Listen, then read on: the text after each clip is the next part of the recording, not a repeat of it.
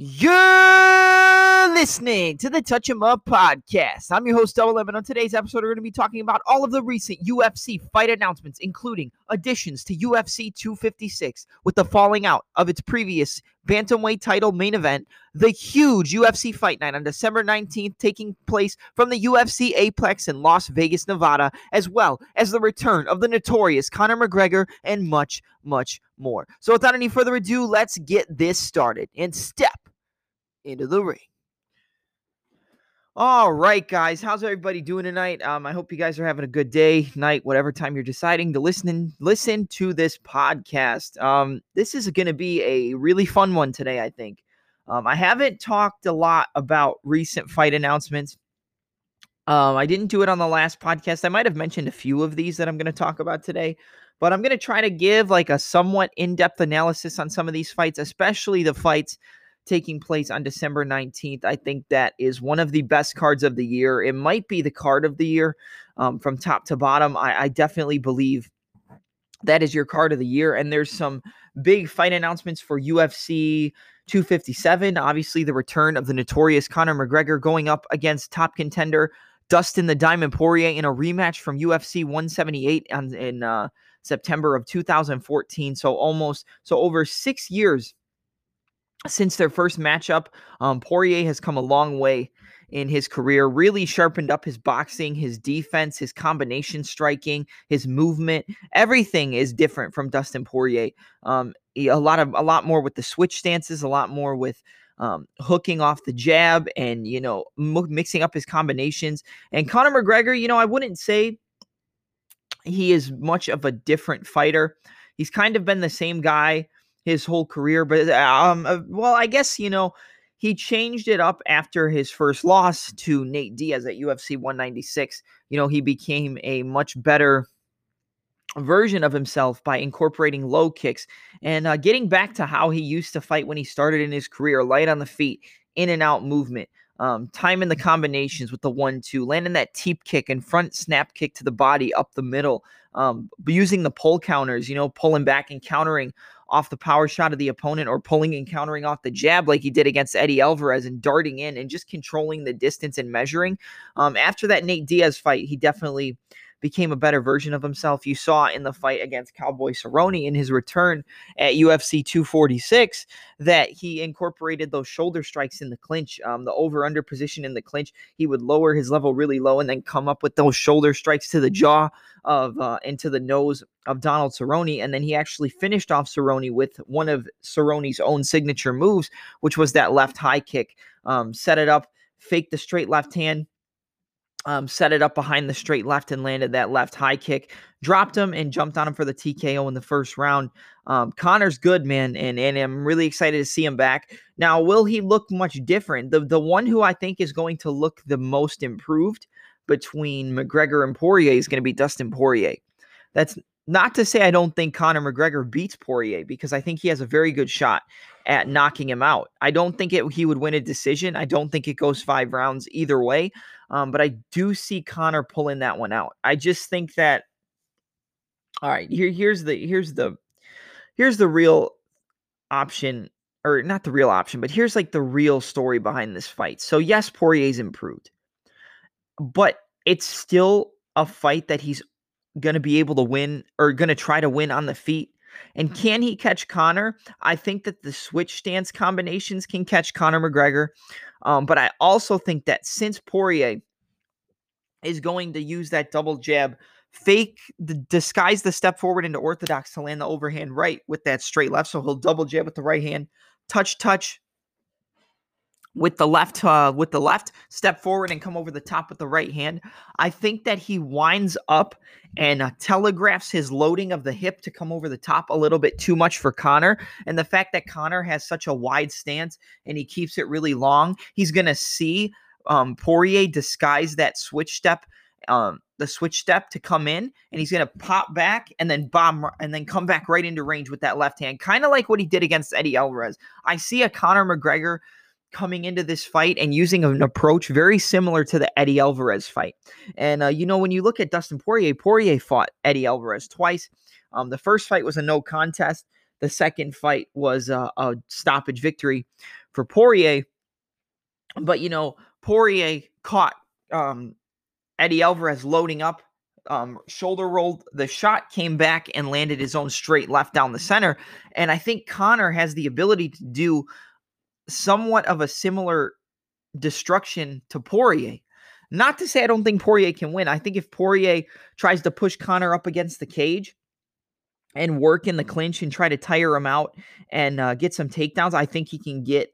Um, it can be a very close fight. I do think Poirier has a shot. I don't think that con that there's no way Dustin Poirier can win. I think that that would be extremely irrelevant and irresponsible of me to say that Poirier can't beat a guy like like McGregor, I think Poirier has made, like I said, I think he's definitely the more improved fighter. But I still think that Conor was so far above everybody in the striking realm at 155 pounds that I think he definitely is going to beat Dustin Poirier to the punch. I think his shots are straighter. I think that Poirier winds up when he gets tired. Um, I do think it, it takes a lot for Poirier to get tired, but he does get drawn into wars. A lot of Poirier's fights, although he wins them, are wars. He, you know, he likes to go to war. And if you go to war with Conor McGregor, based on how accurate his striking is, you're going to get caught every time. Nobody's going to win in a war with Conor McGregor unless you take all of his best shots and get him tired, and then you push the pace and drag him into deep waters. I do think that's poor what Poirier's game plan is going to be. I also think that since the fight originally was at 145 pounds, when McGregor and Poirier fought the first time, they were originally scheduled. They were actually, well, no, not originally scheduled, but, uh, well, yeah, I guess it was originally scheduled at 145 pounds. Now it's at 155. Now you have to take into consideration not only was Dustin completely dehydrated and, and and deteriorating, so was McGregor. They were both at the lowest possible weight class they could be. Dustin says he's so big he could definitely make 170. He's got a big, thick back, um, big, just a wide individual. He's got a lot more power in his shots at 155 than he did at 145. Um, if he lands on the chin of Conor, I do think he can hurt him. And uh, but the problem is getting to the chin. Can you get to his chin? And Conor's such a master of managing range and controlling the distance, whether he uses that front kick to the body, faking and feigning, um, getting Poirier to kind of kind of telegraph his shots coming in, stepping back and pull countering with the left hand. Conor's got one of the best pull counters in the sport. You saw it used very well against Eddie Alvarez. Um, you saw him use it, try to use it against Khabib, but it didn't seem to work too well because he was tired out from a lot of the wrestling. But then you look at Conor McGregor's performance against Khabib, and although he got dominated, out of everybody Khabib has fought, he is one of the best performances in recent memory against Khabib. He stuffed some of his takedowns. He landed some shots on the feet against um, Khabib. Now, Khabib definitely won the fight. There's no way you could sit there and tell me that Khabib didn't win or that Conor won. I mean, obviously, obviously, you know, Khabib finished McGregor. But what I mean by saying you can't tell me that Khabib didn't win is that Conor did put up a good fight. He stuffed some of the takedowns, got back to the center of the cage. He landed that front kick, stabbing front kick to the body a lot on Khabib. That was a weapon that he used very, very well. Now, Poirier tried to implement that in his fight at UFC 242, but Khabib was smart to it and he used that sweeping defense where you catch the heel with the with uh, your palm and you sweep it across the body to avoid the shot and then usually you can throw that and come back with a counter hook as you throw that foot to the side. You catch the teep, you throw it, you come back, plant on your feet and uh, you you so you you catch the kick, you push it across to your left side you load up and come back with the hook on that same side because their defense is open because you're throwing them towards that hook. So it's going to add to the power and add to the momentum. Um, I do think that Poirier can implement his grappling. Um, like I said, try to get Conor up against the cage, um, land some good knees in the clinch, land some knees to the inside of the thigh, and just try to work Conor over. And, you know, but don't get drawn into a firefight. If he gets into a firefight with Conor, Conor's going to smoke him. And uh, I still think Conor wins this fight. I think Conor definitely has a road back to the title at 155 now that Khabib's gone. Um, if I was going to pick the next fights to get made, um, Chan- Michael Chandler says he has a fight coming up. And uh, I think it's going to be against Justin Gaethje. Um, I think it's at UFC 257. Most likely that's when it's going to be. So it's probably going to be Conor versus Dustin, and then um, Michael Chandler versus Dan Hooker or uh, Justin Gaethje. That's what I think they're going to do. Um, Dan Hooker's kind of on the outside looking in. I think Dan Hooker gets the winner of Charles Oliveira and uh, Tony Ferguson, which takes place at UFC 256 on December 12th. So we'll definitely be talking about that. Um, yeah, but I figured we'd start it off with talking a little bit about the return of Conor McGregor. I believe I covered it on one of the previous episodes, but I wanted to talk a little bit more about the technical side of that fight. Obviously, I'll have better predictions when the fight gets closer, but you know, it is what it is. Um, let's talk about um, UFC 255 results. Deiveson Figueiredo submits Alex Perez via guillotine choke in the first round to retain his uh, flyweight championship. I picked Alex Perez. I thought he was going to be able to drag um, Deiveson Figueiredo into deep water and uh, eventually overwork him with the wrestling and uh, the combination striking on the feet. Didn't go anywhere close to that. Um, Perez ended up shooting, uh, I believe it was a head on the inside single. Um, and, uh, you know, Figueiredo, he tried to elevate the leg, um, get the single leg, hike it up, and, and trip him. Figueiredo kept his balance. He used his balance to then scissor sweep um, Alex Perez. I, I, wouldn't call it a sweep, but he did a scissors takedown into a leg lock. So he jumped up, um, swung his hips out, and then swung them back in and hooked the leg of Alex Perez. Perez defended the leg lock and went to get a body lock on uh, Alex Perez or on uh, Figueiredo and take his back, but Figueiredo caught his head as he went to take the back and uh, he turned right into the guillotine. And uh, once he locked up that guillotine choke, it was over. First round submission for Deiveson Figueiredo. First successful title defense. It's sec- technically to me, it's his second title defense because he beat Joseph Benavidez the first time, but he lost weight or uh, he he missed weight, so he couldn't win the title. But in my opinion, that's his second defense, and he's already coming back at UFC 256 against somebody who also fought on this card. But we'll uh, we'll talk about that in a little bit. Um, yeah, I actually want to walk through the Deiveson Figueiredo and Alex Perez finish a little bit. So let's talk about that. If I can pull it up on YouTube.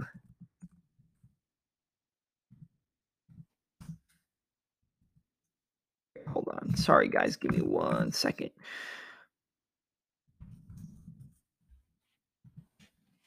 Yeah, it should be. Here we go. I got the highlights right here. If it's actually okay, yeah, yeah. So the fight starts out. Um, Figueiredo obviously keeping that wide stance. Perez trying to use a lot of head movement, dipping off to the side.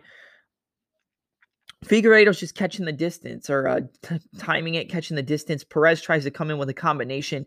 It doesn't work. Figueiredo keeps leaning over to that left side to sell the right hand, and then he'll switch to southpaw, touch the lead hand, and probably go with a body kick. I believe he goes with a body kick. Um, Perez tries to attack inside low and go to the body, but he lands the inside low kick, and then Figueiredo blocks, checks the body kick. So here's what happened. Um, Alex Perez shoots that head on the inside single, gets to the outside like on an angle from Deiveson Figueiredo. He has the underhook on uh, Figueiredo's left side, and he's got the left arm of his his left arm underneath the foot of Figueiredo. So he's lifting the leg up, hiking it up to try to trip out the balance of Figueiredo. What Figueiredo does is he backs up, hops on his foot, and then he slightly ducks down towards the ground, and he's going to kick up that lead or he's going to kick up the base leg that's on the ground. He's going to kick it up and dive for the leg. He sweeps it in. He uh, he dives for the leg. Here, let me walk you through it again. So he's got that single leg and uh, that underhook. That underhook is going to help Figueiredo to direct Alex Perez into that leg lock. It's going to control his bicep, control his arms, and it's going to allow him to get his hips in a little bit more on the leg because he's controlling the limb of Alex Perez. So it's going to keep him close to Perez when he jumps for this leg lock. So he jumps up, he bases on the floor with his right arm before he, as he jumps, to then swing his hips back in and get that foot, the leg lock. So now he's on the leg. Perez goes to finally scramble out of the leg lock and he hooks the back of, um, he has like half guard almost, but Perez's knee is on the outside of the lead leg of Figueiredo. He goes to turn in or goes to take the back, but he turns back in to Figueiredo. Figueiredo uses that left arm to reach around the head as Perez tries to get the back, and he he swings that guard in and uh, gets that guillotine choke right away. And it looks like Perez is going to slip out. He doesn't.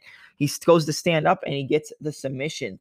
Um, that was just a quick breakdown of the Figueiredo versus Alex Perez fight. So I hope you guys enjoyed that. Um, yeah, but he he defends and now he's going on to face uh, Brandon Moreno, who defeated Brandon Royval after a freak injury. I believe it was a sloppy takedown from Moreno. Um, Royval's shoulder pops out. He he taps and uh, the fight's over. And then they obviously popped his shoulder back in. Royval will be back soon. Uh, it's not a bad injury, so he's definitely going to be coming back. But uh, it's kind of sucks for Brandon Royval because I thought that fight was going to be very good, and uh, it got it got cut short due to injury. But Moreno gets the job done. I believe he's six, 17 and five now as a professional uh, mixed martial artist. And uh, he's fighting the God of War, Deus de Guerra, Deiveson Figueiredo, in the main event of UFC 256. Um, Valentina Shevchenko defeats Jennifer Maia via unanimous decision. Um, good distance control from Valentina. This is probably the worst she's looked in her UFC career, aside from some of the Amanda Nunes fights, or uh, yeah, besides the Amanda Nunes fights, but she just didn't look herself, but she still dominated the fight. I gave the second round I believe, to Jennifer Maia. She used some good grappling, was able to take down Valentina Shevchenko and uh, overpower her in like the the body lock position and get her on the ground. Um, landed some good shots, but eventually um, the grappling and the strength of Valentina Shevchenko was just too much. She overpowered her every time. Um, Jennifer Maia would get in close after that. She would body lock and then uh, pull her in and get the outside trip, kick out the leg, and get on top every time. Um, so yeah, I mean Valentina Shevchenko wins via decision. I think it was 49-46. So she did lose a round. Jennifer Maia stole a round. Um, I still picked Valentina to beat Jennifer Maia, but I told you guys she was gonna show up. She was gonna come in and look and at least look impressive. And I think a lot of people didn't expect her to do that. And, uh, you know, I think a lot of people gave her credit for sticking in there with Valentina, not getting finished, winning around, you know, being competitive, coming forward the whole time, using that bob and weave style, trying to counter with that jab to the left hook, the left hook to the overhand right, and uh, just trying to, to bring the fight to the champion. She tried to bring the fight to Valentina the whole entire time, and she did a great job. Even though she lost, and got dominated, you know, everybody gets dominated by Valentina unless your name is Amanda Nunes. But arguably, I thought that Valentina won the second fight against Amanda Nunes, even though it was close. But, you know, it is what it is. I expect Valentina and Amanda Nunes to get matched up again. I think they definitely will. Uh, they definitely will have another fight in the future. I think that Valentina and Amanda may face each other, and then one or both of them could retire. I, I see Amanda Nunes retiring very soon. I don't think she sticks around for much longer. So I think give her a big fight. I think um, a fight between Weili Zhang and Valentina Shevchenko is an amazing fight. I think that Valentina, I think uh, Weili is more than likely going to be fighting Thug Rose next. Um, I'm very excited. As you guys know, I'm a huge fan of Thug Rose Namajunas. So that's definitely not a problem for me. Um, but yeah, I mean, Tim Means, we'll go to the next fight because, you know, there's not much to talk about in Valentina and Jennifer Maia. Um, Tim Means defeats Mike Perry via unanimous decision. Crazy last minute of the third round. They were both just slinging. But uh, like I said, um, Mike Perry doesn't do well against guys who are very technical and sharp and measured in the striking. And I think a lot of people pick Mike Perry because of his name.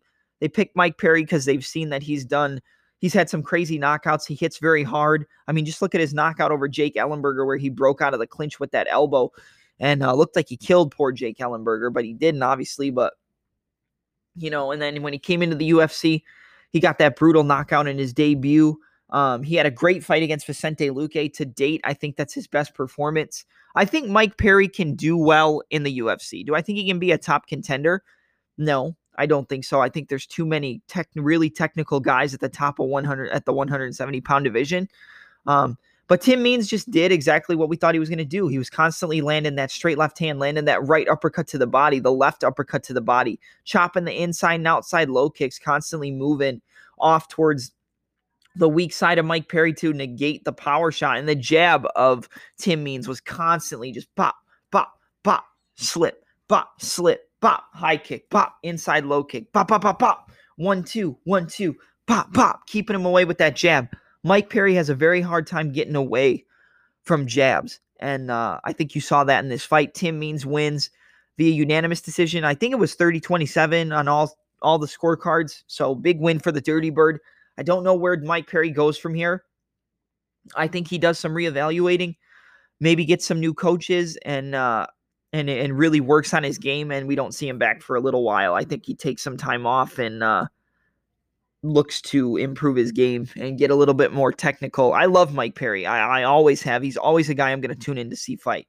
He doesn't quit. He brings the fight every time. But you know, sometimes it's uh you're just outmatched. And against Tim Means, he was outmatched technically. Um, the range, the distance, the jab, everything was working in Tim Means' favor. Um, Katlyn Chookagian defeated Cynthia Calvillo via unanimous decision. Pretty much exactly how I thought the fight was going to go. Now, I'm not meaning to toot my own horn here, but I just, you know, um, I never was that impressed with Cynthia Calvillo. She wins a lot of her fights by decision. She's kind of a, a one, two, three shot fighter. She doesn't put together combinations. She's just kind of bop, bop, bop, bop, bop, bop, bop, bop, bop, bop, bop, bop, bop. It's kind of just like touch, touch, ba ba, move, ba ba, move, inside, outside, low kick, boom, boom. She's just touching you. It's not very powerful shots. It's a lot of touching. Um, the best weapon she had against Katlyn Chookagian, if I remember correctly, was her left hook. She was landing the left hook over the jab of Katlyn Chookagian a lot. Her left hook looked very, very good. I thought that was probably one of the cleanest punches I've ever seen Calvillo throw.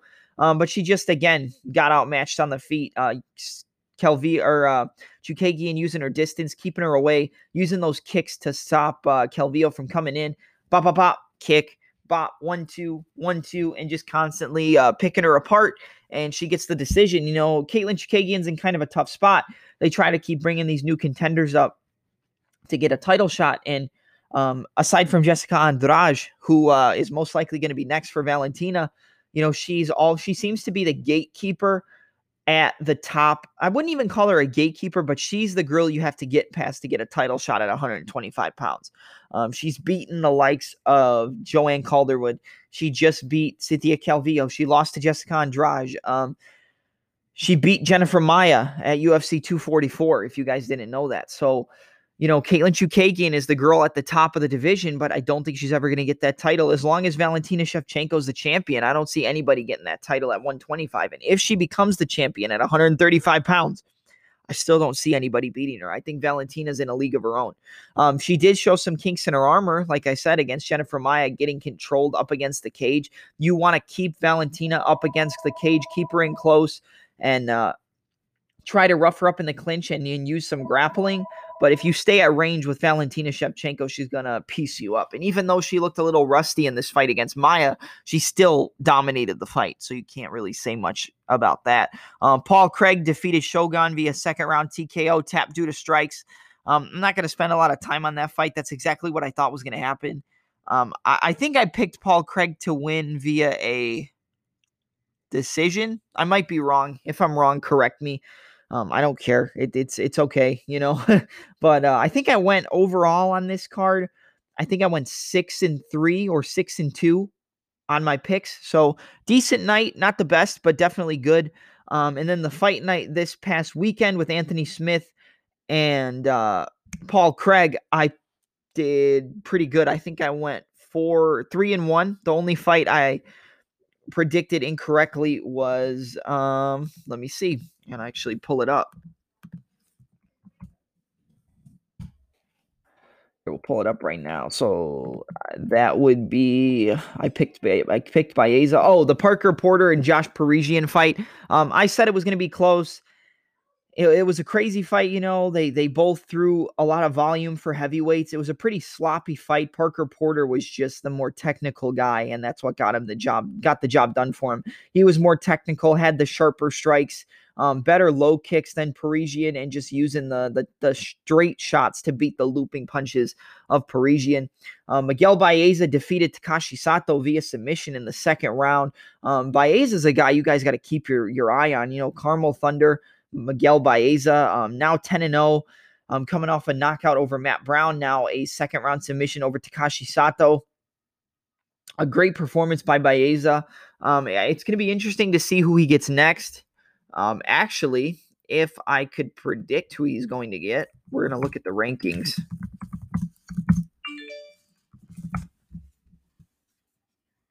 We're going to look at the rankings and see who I can give to Baeza. He's probably going to get somebody right at the top 15 or right below it. So let's go with. He's a welterweight, right? Um, hmm. Anthony Pettis isn't going to take that fight. Hmm, hold on. Let's go to a different website and we'll check because there is. Hold on, UFC rankings. I want to go to. Uh, here we go. Sorry, guys. Just give me one second. I want to go to welterweight. Close that out. Um, let's see. So somebody outside the top 15. You could do that. I don't think they're going to give him that one though. You could give him Huh. Huh. I don't know. That's tough because there's so many guys at 170. Um, I wouldn't mind a Miguel Baeza and Niko Price fight. I mean, I know he's not in the top 15 yet, but I think that's a good fight. Miguel Baeza, Niko Price. Would anybody be? Would anybody not like that? Would anybody, you know, would anybody dispute that? Is what I'm trying to say. Um, I don't think so. I think Miguel Baeza versus Sean Brady. I think that's a good one. I don't think Brady's. I don't think Brady's there yet. I love Sean Brady, and I want to see the fight. He was supposed to fight Belal Muhammad, and uh, well, actually, yeah, if he was supposed to fight Belal, Belal's ranked 13, so he would have gotten a top 15 guy. Um, yeah, I like that. Give me Sean Brady and Miguel Miguel Baeza in Brady's return. Um, that's probably not going to happen because Baeza just fought. So um, if you're not going to give him Sean Brady, give him Niko Price. Yeah, give me Niko Price versus Miguel Baeza. I like that fight a lot, and I think that's a tough matchup for both guys. Um, Anthony Smith coming back with a big win over Devin Clark. Um, not a crazy high ranked opposition. He's not even ranked, but it's exactly what uh, Anthony Smith needed a first round finish um, I'd like to see Anthony Smith make his way back up to the title contention at 205 pounds. I think he's it's possible he can do it. I think if he gets back into the mindset of finishing fights and going for it and trying to beat everybody, you know, right out the gate, I think he can do it. I love Lionheart. He's great. Um, one of my favorites at 205. Um, he got the victory after getting the triangle choke. He turned the corner, hooked the leg of Devin Clark so that Clark couldn't stack him and uh, spin out of the, and uh, move his way out of the choke. By hooking the leg, you keep the opponent in the same position, and by turning the corner, it cuts off any extra space in between the neck and your thighs. And uh, yeah, so Anthony Lionheart Smith defeats Devin Clark in the main event. And uh, yeah, great win by Anthony Lionheart Smith there. All right, so getting back on the Anthony Smith and Devin Clark, obviously first round triangle choke for Anthony Lionheart Smith, a big, big win for him. He needed it badly. Um, he know he called out Paul Craig, and uh, I like that fight. I think that both of those guys are in the same position. Obviously, um, Smith has had tougher fights in his career. He's fought the best of the best. He's fought Jon Jones. He's fought Alexander Rakic. He's beat Alexander Gustafsson. Um, he beat Shogun Rua by finish as well. So they have a little bit of history there. I think Paul Craig is a good matchup. I also think if you don't want to give him Paul Craig, I think you can give him. Let's see. Well, if he was ranked sixth in the division, um, okay, let's go light heavyweight rankings. Um, who could you give him besides? Paul Craig. So he's ranked sixth. Now it says, well, it says he's ranked eighth on this website, but you know, um, Hold on. Light heavyweight. He's ranked six, so he'll probably go up to number five, more than likely. And then I think you could give him the. You could give him Johnny Walker. I think Johnny Walker and Anthony Smith is a good fight. Um, I think he could take the Paul Craig fight more than likely. I think he beats Paul Craig. I think it's a close fight, but I think that Smith has the has the more has more experience. I think Smith uses strikes at range a little bit better than Paul Craig. I think the kicking game you give an advantage to Craig with the spinning kicks and and the roundhouses and the front leg roundhouse kicks. But um, yeah, I think Anthony Smith versus Paul Craig isn't a bad option. And uh, if you don't give him that, I like I like Anthony Smith versus um, maybe Magomed Ankalaev. How about Ankalaev versus Anthony Smith?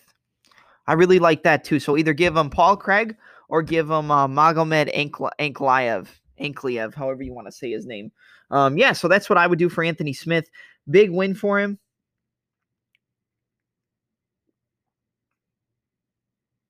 All right. So, uh, what was that? What else happened on that card? Um, let's see. We'll go back to Google, and then we're gonna talk about all these fight announcements because there are a lot of them to go over. Um, all right. So we talked about Baeza. We talked about Josh Parisian and Parker Porter. Uh, oh, Bill Algeo, El Senor Perfecto. Um, really, really good performance against Spike Carlyle. The fight went exactly how I, I figured it would go. I know I've said that a lot, but this is one of the few cards where my predictions actually, you know, seem to be pretty spot on, aside from a couple fights and last weekend as well. Um, Bill Algeo is phenomenal. That guy He's constantly switching stances. He'll fake with his head and then jab you. He'll fake with his head and throw a low kick. He'll hook to get on the outside angle and throw the low kick, jab, front kick, roundhouse kick. He's constantly faking, feinting, moving, keeping his hands really low to free to one freeze up the opponent and to two make sure that it's harder for them to commit because they're biting off of your feints. And when they can't commit, you have more time to commit to your shots and your combinations. Um, let's see if I can get some highlights up for this Bill Algeo This is Spike Carlyle fight. One thing I said was going to work very well was the knees up the middle because Carlyle keeps his head really low. Um, and that's pretty much what happened. The knees up the middle were landing to the body and uh, landing to the head when Carlyle would lower his level. Carlyle or uh, constantly attacking with the outside low kick, switching stances, um, slipping inside the shots of Carlyle and uh, gotten getting hit with the outside low kick a little bit. He would touch with the low kick and then get the outside angle as Carlyle would commit with the overhand right. He would um, he would seem to slip underneath and uh, here let me go He would seem to slip underneath and uh, come back with his own counter shots. He's just trying to keep Carlyle away. You know, he's a long, rangy fighter, whether he's using a front leg side kick, whether he's chopping the inside and outside low kicks to stop him from coming in, um, using spinning back kicks to the body used by disguising it with that inside low kick, going one, two, stepping outside and southpaw to land the overhand left as he switches stances. Um, countering over the jab with the right hand, and then as he came comes in to shoot the takedown, you counter with that knee up the middle. That's one of uh, El Senor Perfecto's best weapons when he's up against the cage. He did get body locked and taken down by Carlyle, and then Carlyle got the hooks in on the feet um, and tried to take him down again and uh, just use his strength and to his advantage. Carlyle ended up getting taken down by Algeo. Algeo got caught in like a bulldog choke style position, and it looked like he was going to get the finish um, it looked like Carlyle was going to get the sub. He was he was turning red. He was constantly, but he found a way to turn out, take his back, get that seatbelt position with that knee over the back of the left leg to uh, stop him from turning in and sitting out, and then using that seatbelt on with the right arm around the stomach and controlling the wrist to uh, take it away, kind of like a Dagestani handcuff, and then using that to get his hooks in. And uh, you know, El Senor Perfecto Bill Algeo is is a phenomenal competitor. I mean, he fought Ricardo Lamas to a great fight um, long, rangy striker, and he got the job done via unanimous decision. Just picked apart Carlyle when he would step in. He would use that knee up the middle to negate the pressure and use the pressure against him. Um, really, really, ex- I'm really excited to see where Bill Algeo goes from here.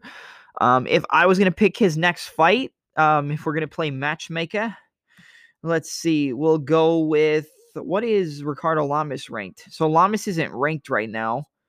Um, ooh, Bill Algeo and well, the one fight I really want, I think Dan Ige and Ryan Hall are supposed to fight. If that's not happening, I want Bryce Mitchell versus Ryan Hall.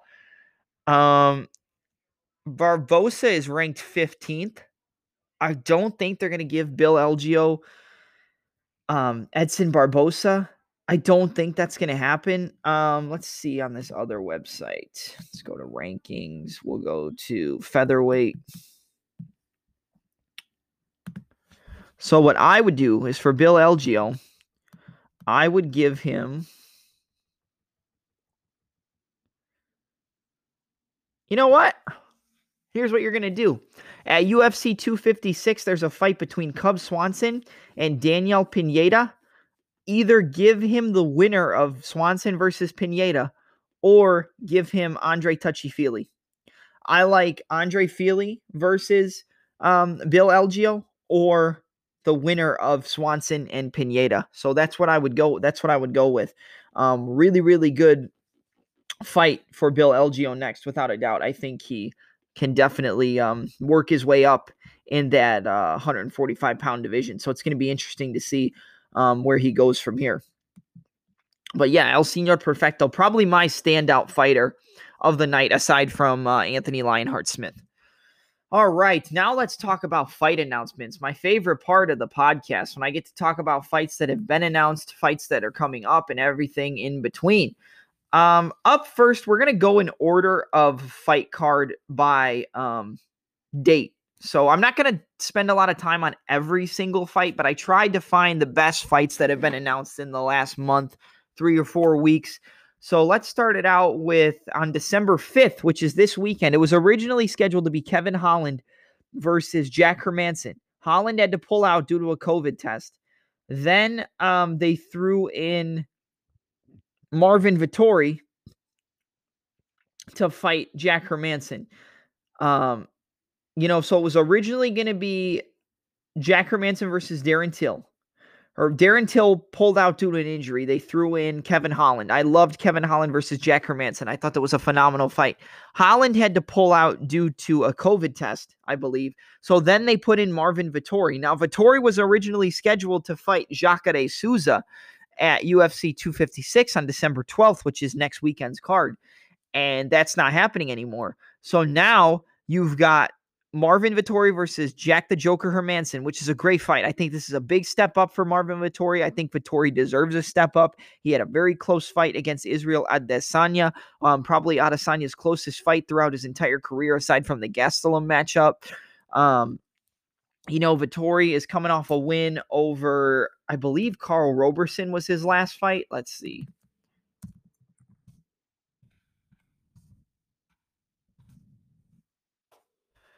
Um, so he beat, yeah, Karl Roberson via submission in the first round. I believe he locked up a rear naked choke, if I'm not mistaken. Before that, beats Andrew Sanchez, beats Cesar Ferreira, um, loses to Israel Adesanya on April 14th, 2018. That was on the Poirier versus Gaethje card. Um, Marvin Vettori is, is a southpaw. He's a great striker. Um, really good technical striker on the feet, a good one, two, good kicks for the body, good kicks up top to the head.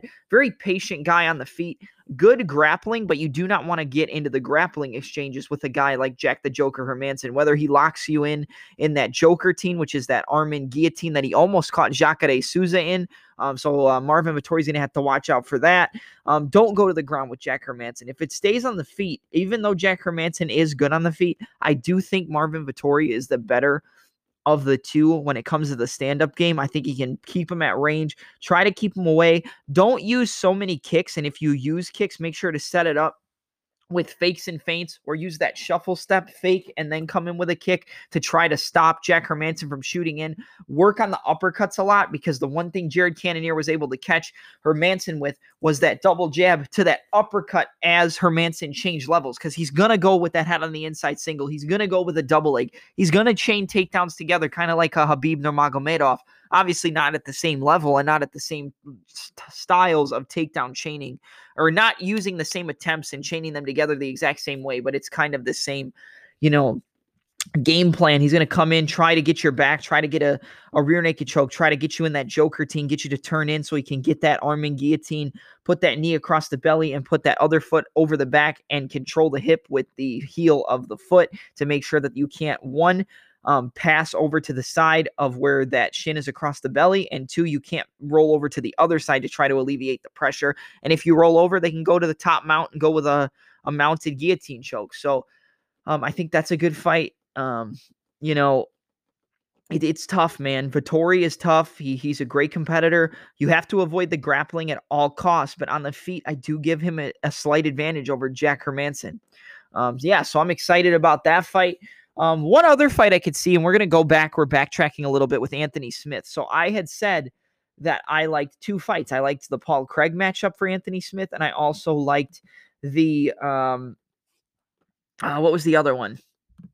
What did I say? Uh the loser of hold on. Hold on a second. Um, okay, hold on. Let's go to light heavyweight again really quick because I gotta pull. Hold on. Hush. So I uh all right, so back on what we were talking about with Anthony Lionheart Smith. I like the Luke Rockhold fight. I had said Paul Craig was a good matchup for him, and I liked um what was it? Where was the other one? I can't remember what other guy I said. Um, I liked the Paul Craig matchup, and I liked the Johnny Walker. That was it. So Johnny Walker or Paul Craig, but I also like if Luke Rockhold is is trying to come back at one at 205. Give me Luke Rockhold versus Anthony Lionheart Smith. That was a fight. They both have history. They both have wanted to fight each other. There, there's a the rivalry there. Anthony Smith can't stand Luke Rockhold. I think Luke Rockhold versus Anthony Smith at 205. Although Rockhold isn't ranked at 205 and hasn't won a fight in a really long time. I think that Anthony Smith would take that fight, and I love that fight for the both of those guys. So, uh, give me Luke Rockhold versus Anthony Smith. That's the fight I'm going to take. If you don't give me that, give me either Anthony Smith versus Johnny Walker or Anthony Smith versus Paul Craig. But my number one for Anthony Lionheart Smith is um, Luke Rockhold. I really, really like that fight a lot. All right. Um, let's talk about another fight for December 5th. It's a bantamweight bout between Raoni Barcelos and Merab the Machine Dvalishvili. So when you look at a guy like Merab, it's it's constant wrestling coming out of Serra-Longo, training with guys like Chris Weidman, Gian Villante, um, Aljamain the Funkmaster Sterling. Merab is a guy who's going to come forward and just look to take you down. He's going to get you in a clinch. He's going to he's going to trip your legs out. He's going to trip your foot out. Use uh use clinch trips. He's going to use single leg attempts, double leg attempts, chain takedowns together, relentlessly looking to push you back and take you down. That's the game of Merab Dvalishvili. When you look at a guy like Raoni Barcelos, I said a, I said before he reminds me a lot of a a prime Jose Aldo. I'm not saying he's at the same level of striking, but I do really, really like Raoni Barcelos. He's good on the ground, good grappling, really good um, submission attempts, good ability to, to catch you on the feet. Um, and I, I just really like him. I think uh, I think he can definitely get um, he can try. He can give Merab a tough fight. They don't call him the machine for nothing. Merab's going to look to push forward and catch the opponent and knock him out. But Barcelos has that high guard. He'll parry away your jab with the um. He'll parry away the jab with the rear hand and then come back with his own jab. And uh, you know, so he's good, but he's got he's very calm on the feet, very patient. He doesn't really get caught up in a lot of you know, brawls and he keeps his hands high, traditional high guard. He'll back up, he'll parry your, your jab with the rear hand, come back with his own jab, go with front kicks up the middle. Um, he did catch Khalid Taha and knock him out. Um, he's got a very, very good rear uppercut. He can chain them together one, two, three. He'll jab, rear uppercut, jab, rear uppercut, jab, rear uppercut. Come over the top of your jab with the right hand. Barcelos is dangerous on the feet against Merab. I think Barcelos gives him a lot of trouble. I think Barcelos has phenomenal jiu-jitsu. I think Raoni Barcelos versus Merab Dvalishvili is a phenomenal matchup, and I'm very excited to see where it goes. Um, he can go for takedown attempts, chain him into guillotine attempts if the opponent tries to sprawl out. Um, good ability to c- catch uh, people in the body lock and take them down. Um, good control on the ground from the back, getting the mount, getting the hooks in.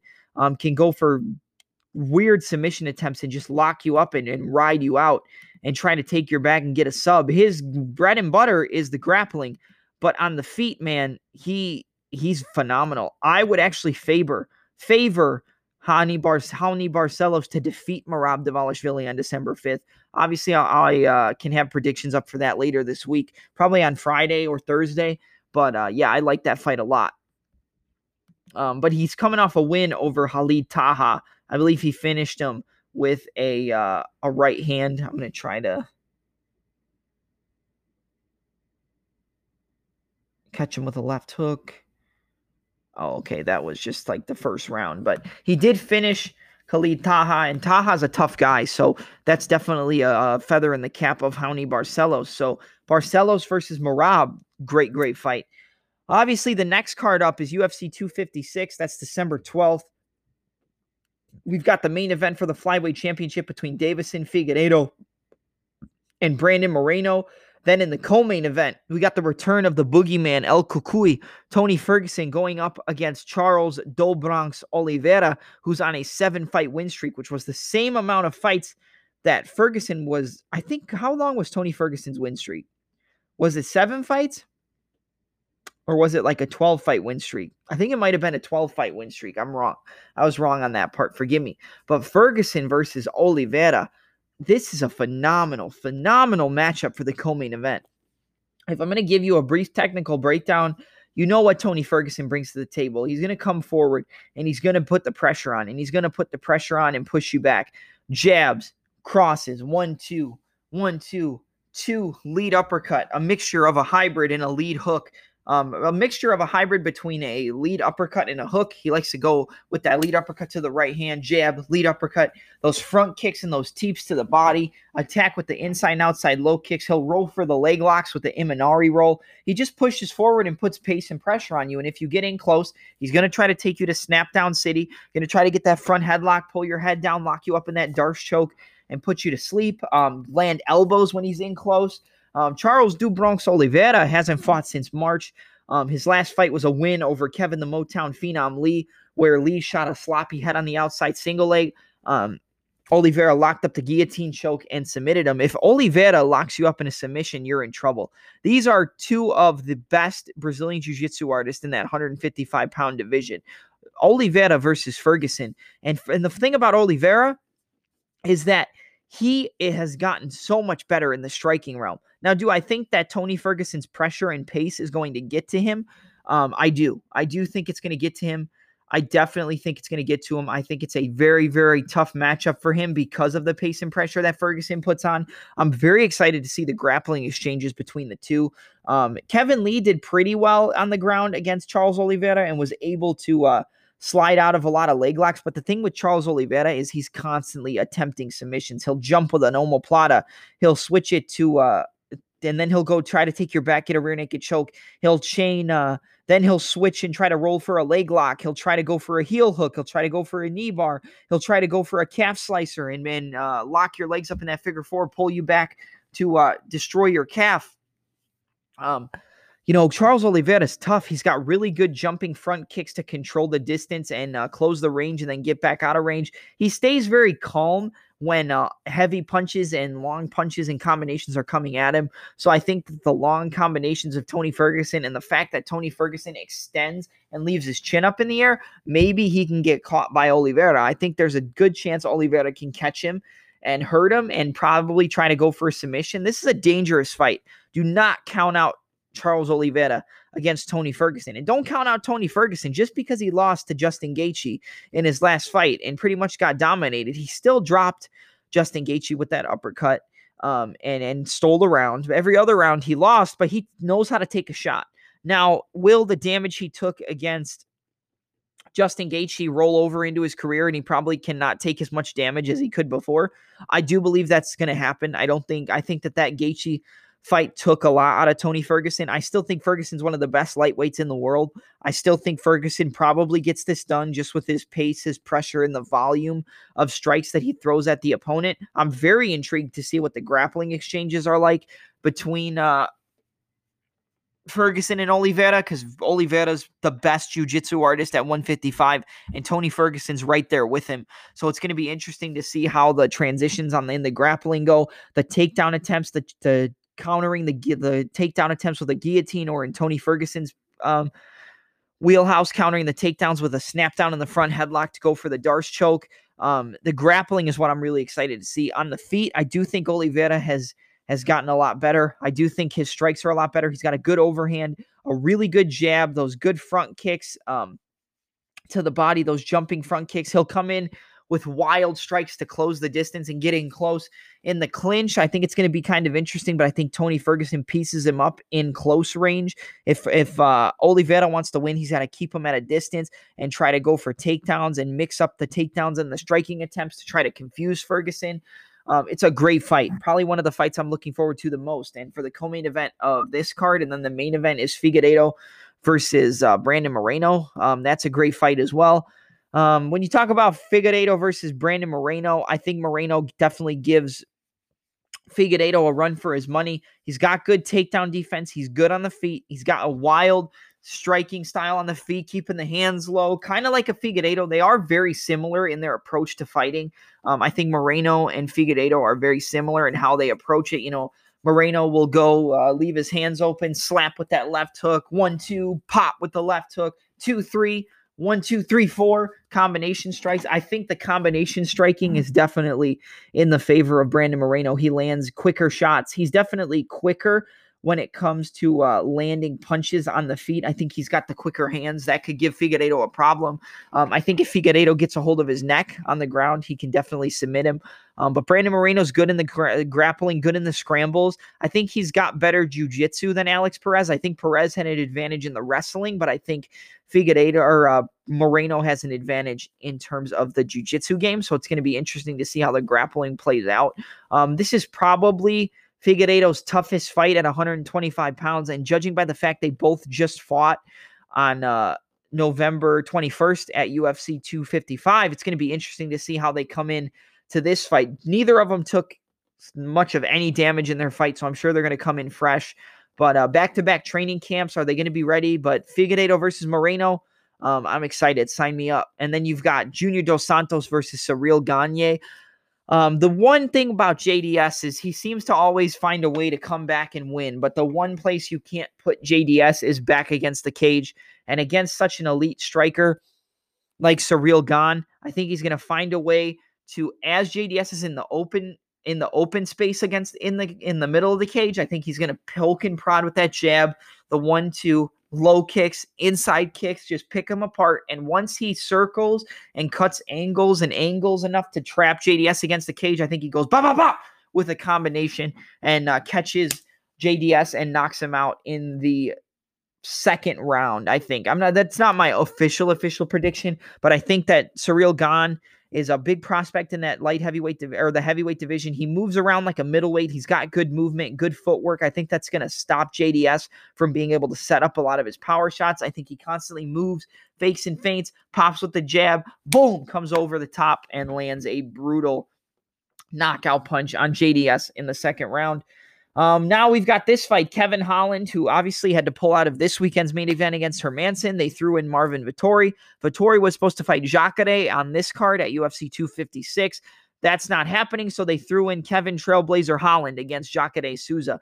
Big, still a big step up in competition for Kevin, the, the Trailblazer Holland. And going up against Jacare, I think this is the best opportunity for Kevin Holland to defeat a former champion or a former a former title contender and a former champion in another divi- another uh was he ever a champion in Strikeforce? I feel like Jacare was the middleweight champion in Strikeforce. Um, and then he lost the belt to Luke Rockhold, but maybe I'm wrong.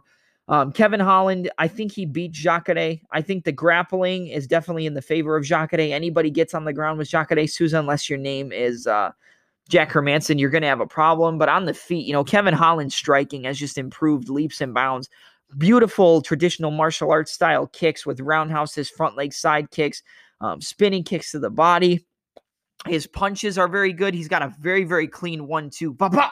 He caught Joaquin, Joaquin Buckley with it and uh, dropped him in their fight. He's got a good jab, um, just good punches, good head movement. I think on the feet, he outmatches Jacare Souza. I think Jacare is going to try to come in and close the distance and try to rough him up to the body and then transition that into takedown attempts. But I think Holland's uh, jujitsu and stuff is going to be too much for him. I'm leaning towards Kevin Holland to defeat Jacare Souza, but this is another great fight. Then you've got the return of Killer Cub Swanson versus Daniel Pineda.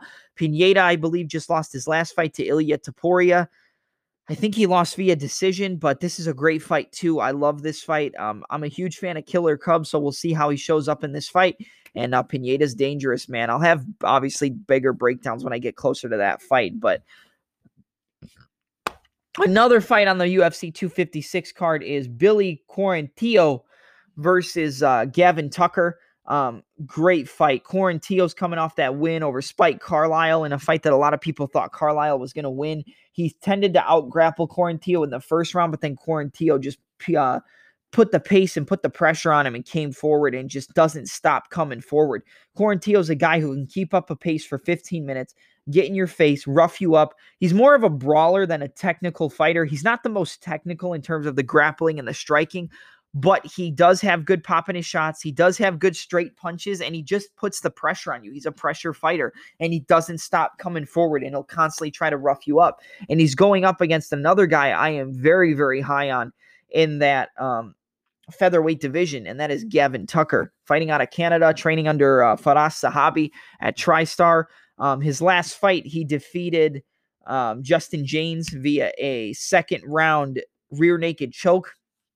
This guy is phenomenal, phenomenal striking, one of the cleanest strikers I think we have in that featherweight division, and that's saying a lot because we have the likes of you know, we had Renato Moicano, we've got Calvin Kattar, we've got Max Holloway, we've got Zabit. I think he's right up there with them, man. I think that uh, Gavin Tucker is a guy who nobody really knows because he doesn't fight that often, but he's very, very, very good and uh, a very, very talented guy. So you have to watch out for this guy. He's constantly switching stances. He'll switch from orthodox southpaw, use that switch jab to load up with the the lead uppercut, which was formerly the rear hand from the right side. He used that against Justin Jaynes. In their fight, Jaynes went with a right hand to a lead left uppercut and dropped Tucker in the first round. And then Tucker came back. He was constantly piecing him up. He'll go one bop bop, jab cross hook, hook jab, hook jab, jab hook, bop bop bop, bop bop. He'll fake a kick to step in and then throw the kick after he uses the feint. He'll fake the kick, go with the left hook, go with the low kick. He'll fake the kick, fake the kick to step in, pop, pop, pop. He's constantly using fakes and feints, switching stances with those switch jabs and the switch pivots and rolling underneath shots and keeping his hands really low. Kevin Tucker's got swagger, and he's not just good on the feet. He's got good wrestling, good jujitsu. He caught Justin Jaynes in a rear naked choke, um, switched the grips a lot. He couldn't get it from the left side. He switched to the right side, couldn't get it, switched it back. Um, and he actually caught that after he caught Justin Jaynes lowering his level, caught him with a step in knee, dropped him, um, got that front headlock position, spun to the back. Obviously, switched the grip, switched the grip, switched the grip on the on the rear naked choke. But then he ended up locking up the rear naked choke just like GSP did against Bisping, where he had it under the chin. He couldn't get the grip where he grabs his own shoulder, so he put the palm to his chest and he slid the glove in behind the head of Justin Jaynes, which one makes it a lot tighter, and it two cuts off the space in between the head and the chest and the bicep and uh, and the forearm. It cuts off the space between the forearm and the back of the opponent's head, so it gives them less space. You slide that in there and you you squeeze. It's kind of like a uh, a bladed rear naked choke, and he got the submission. Um, before that, in his debut, he looked very good against Sam Sicilia. I believe he lost one fight in the UFC. Let's see. Um, Gavin Tucker. Um, he beat Chu Chu Choi Swang Wu, who by submission in the third round beat Gavin uh, beat Justin Jaynes by submission in the third round. That was my mistake. Um, there's no more of his fights listed on here. Hold on. Let's pull it up. He as a pro, he's 12 and 1. Um, and uh, his nickname is Governor. So Gavin the Governor Tucker. Uh, he beat so he lost to Rick Glenn. That was at UFC 215 via decision. But he then before that, in his debut, he beat Sam Sicilia and uh, looked really, really good in that fight. And uh, yeah, I think Gavin Tucker versus Billy Quarantillo is a huge, huge addition to that card. And then obviously after that, we have uh, a fight that's on the main card, which I should have talked about first. And that is a fight between Rafael Fiziev and uh, who is Peter Yan's striking coach and uh, striking coach at Tiger Muay Thai, going up against a guy who was a top contender in the featherweight division, now moving up to lightweight, coming off a win in his last fight, and that is Renato Moicano. Um, Fiziev is brilliant. He has good takedown defense, good ability to control the bicep and turn off the cage when opponents try to take him down, good scrambles, good ability to get the body lock and, and put his weight down, hip in, and get the takedowns that way. But his striking is the bread and butter. I was worried about this fight originally because I thought, you know, Moicano's very good in terms of the striking. Um, he knows how to land good shots, um, good low kicks, good jabs, um, good low kick to left hook. He's very good. But when I went back and watched Fiziev's debut, or Fiziev's last fight, I'm sorry, against Marc Diakiese, who in and of himself is a phenomenal striker. Nobody is quicker when uh, than Marc Diakiese when they fight on the feet. Nobody has as much explosiveness against Marc Diakiese. Fiziev beat him to the punch and dominated the fight. He has a beautiful left switch kick to the body, a beautiful rear kick to the body, constantly setting it up. Jab, oh, boom, low kick, fake the right hand, step in, boom, switch kick to the body. Um, good knees. His boxing is phenomenal. One, two, three, uppercut, one uppercut. Pop, pop, pop, pop. He's a phenomenal striker. This is a guy I would love to do a breakdown on on my YouTube channel. And uh, that's probably going to be coming very soon. But yeah, Rafael Fiziev versus Renato Moicano. I think Fiziev could be a top contender at 155 pounds. He's that good, and he's got that good a movement. He's so good at getting just a, an inch out of the way of your punches and slipping, slipping and rolling, slipping out of the way of the jab, coming back right hand, left hook, slipping and coming back with the left hook. He's so good at defensively and offensively as well. When you have a guy who's just as good or better defensively than he is offensively with the speed and power and explosiveness of a guy like Rafael Fiziev, there's a reason he's Petr Yan's striking coach, and there's a reason why Petr Yan is currently the bantamweight champion of the world. And uh, yeah, Renato Moicano versus Rafael Fiziev. That's your fight of the night, I think, or one of your fights of the night. That the fight. That's the fight I'm looking forward to the most um, aside from Charles Oliveira. No, it probably goes Oliveira and uh, Ferguson, then Fiziev and Moicano, then Brandon Moreno and uh, Deiveson Figueiredo, then Kevin Holland and uh, Jacare, and then JDS versus Ciryl Gane. And then uh, Gavin Tucker versus Billy Quarantillo. UFC 256 is a banger of a card, an absolute banger, phenomenal card. But Fiziev versus Moicano man, look out for that one. I think Fiziev's going to catch him and knock him out. Moicano has tended to get caught with uh, punches on the feet. Um, got countered by the Korean Zombie. He beat up Calvin Kattar, which is a big win now, considering Calvin Kattar's fighting Max Holloway in January. That's a fight we're going to talk about on the next podcast because uh, I have a lot more fight announcements to go over, but I'm probably going to release another episode tomorrow and uh, I'll discuss the UFC card on December 19th, uh, the January 16th fight card, the the Conor McGregor Poirier card, and a couple other fight announcements. But yeah, I think that's where we're going to cut it off for today. Um, again, I'm sorry, I was going to talk about more fight announcements, but there's so many, and I don't want to drag out this episode for too long. So uh, that's going to be it for this episode today, guys. Thank you guys for listening. Um, I, I really appreciate it. Everybody who tunes into the Touch 'em Up podcast, thank you. I mean it from the bottom of my heart. Get it out to anybody you can, anybody who's a fan of MMA, anybody who's a fan of WWE. There's going to be a lot more professional wrestling talk on the podcast. Um, a lot more predictions, a lot more YouTube videos. I just put up a Sugar Sean O'Malley versus Marlon Chito Vera technical breakdown on my YouTube channel. Check that out. Go to YouTube and search Touch 'em Up Pod with three exclamation points. That's T O U C H apostrophe em up exclamation exclamation or up and then pod exclamation exclamation exclamation on youtube. I have a ton of breakdowns up there. Please check those out. More of the audio podcasts are going to be getting uploaded to youtube because youtube seems to get more traction than my audio podcasts. And uh, yeah this is available the audio podcast and the touch 'em up podcast is available anywhere you get your podcast. That includes apple uh, apple podcast google podcast spotify anchor stitcher overcast Podbean, anywhere you can get your um podcast, you can listen to the Touch 'em Up podcast. Thank you guys for tuning in. I'm your host, Double M, and I'm out. Have a good night, everybody. All right.